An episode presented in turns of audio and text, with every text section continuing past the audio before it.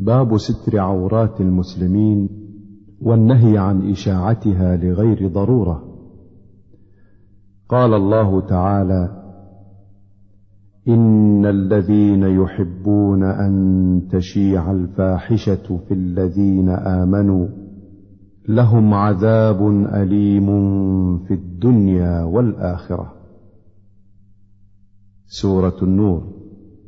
وعن أبي هريرة رضي الله عنه عن النبي صلى الله عليه وسلم قال لا يستر عبد عبدا في الدنيا إلا ستره الله يوم القيامة. رواه مسلم.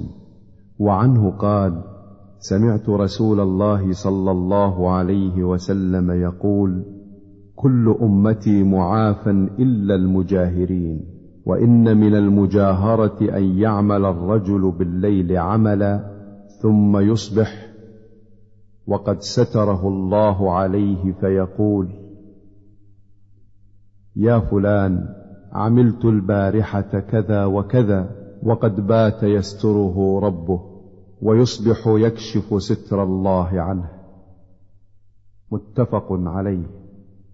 وعنه عن النبي صلى الله عليه وسلم قال إذا زنت الأمة فتبين زناها فليجلدها الحد. ولا يثرب عليها. ثم إن زنت الثانية فليجلدها الحد. ولا يثرب عليها.